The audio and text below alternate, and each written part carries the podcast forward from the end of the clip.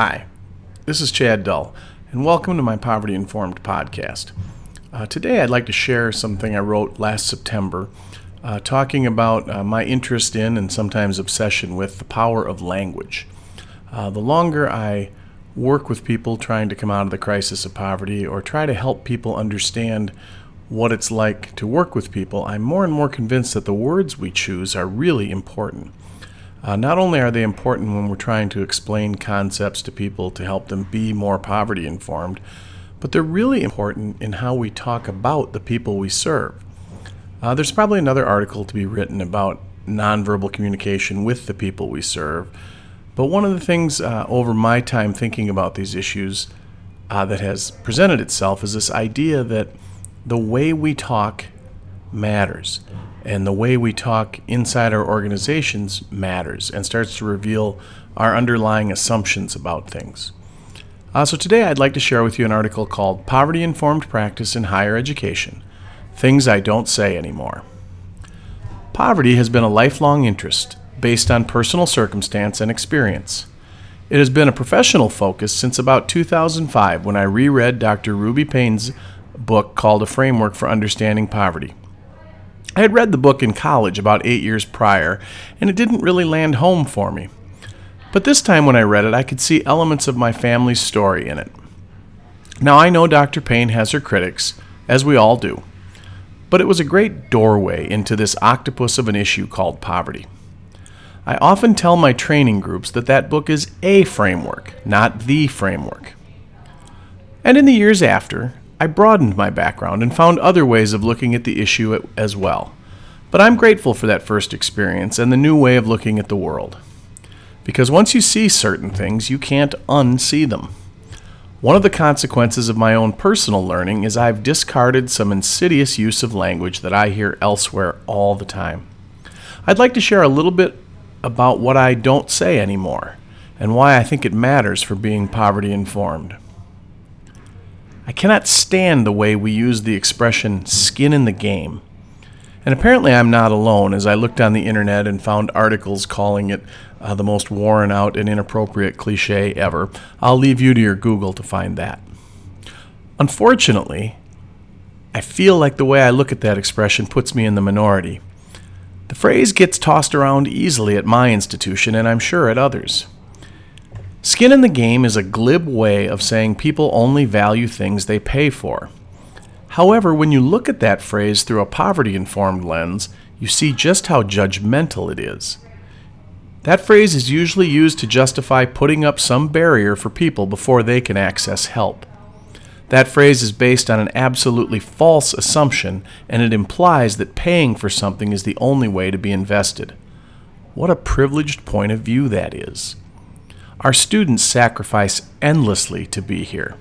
They sacrifice their time, their work, their relationships, and on top of it all, they manage complicated lives. Often it can be an act of courage just to cross our threshold.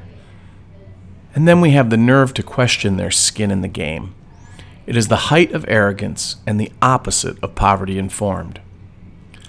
Another expression that I haven't uttered in eight years, other than to talk about it in training, is the ubiquitous common sense. Every time you hear this little gem, please think common to whom?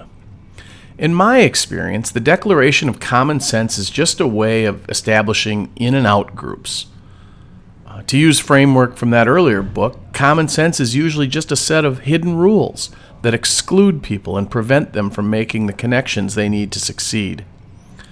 I often hear the expression common sense used when people don't behave the way we expect them to, particularly in early conversations on campus. And when people violate our hidden rules, which are, of course, just common sense, we often assume they aren't very smart or aren't ready yet. The implications of being ready, well, that's a topic for another time. Common sense is often just a set of biases we've agreed on in a social group, and common sense should be questioned every time it comes up, in my opinion. Imagine for a moment that those of us who live in the middle class had to navigate our students' lives for a week. Do you think our ignorance of their hidden rules might stick out like a sore thumb, and we might appear less capable and intelligent than we believe ourselves to be?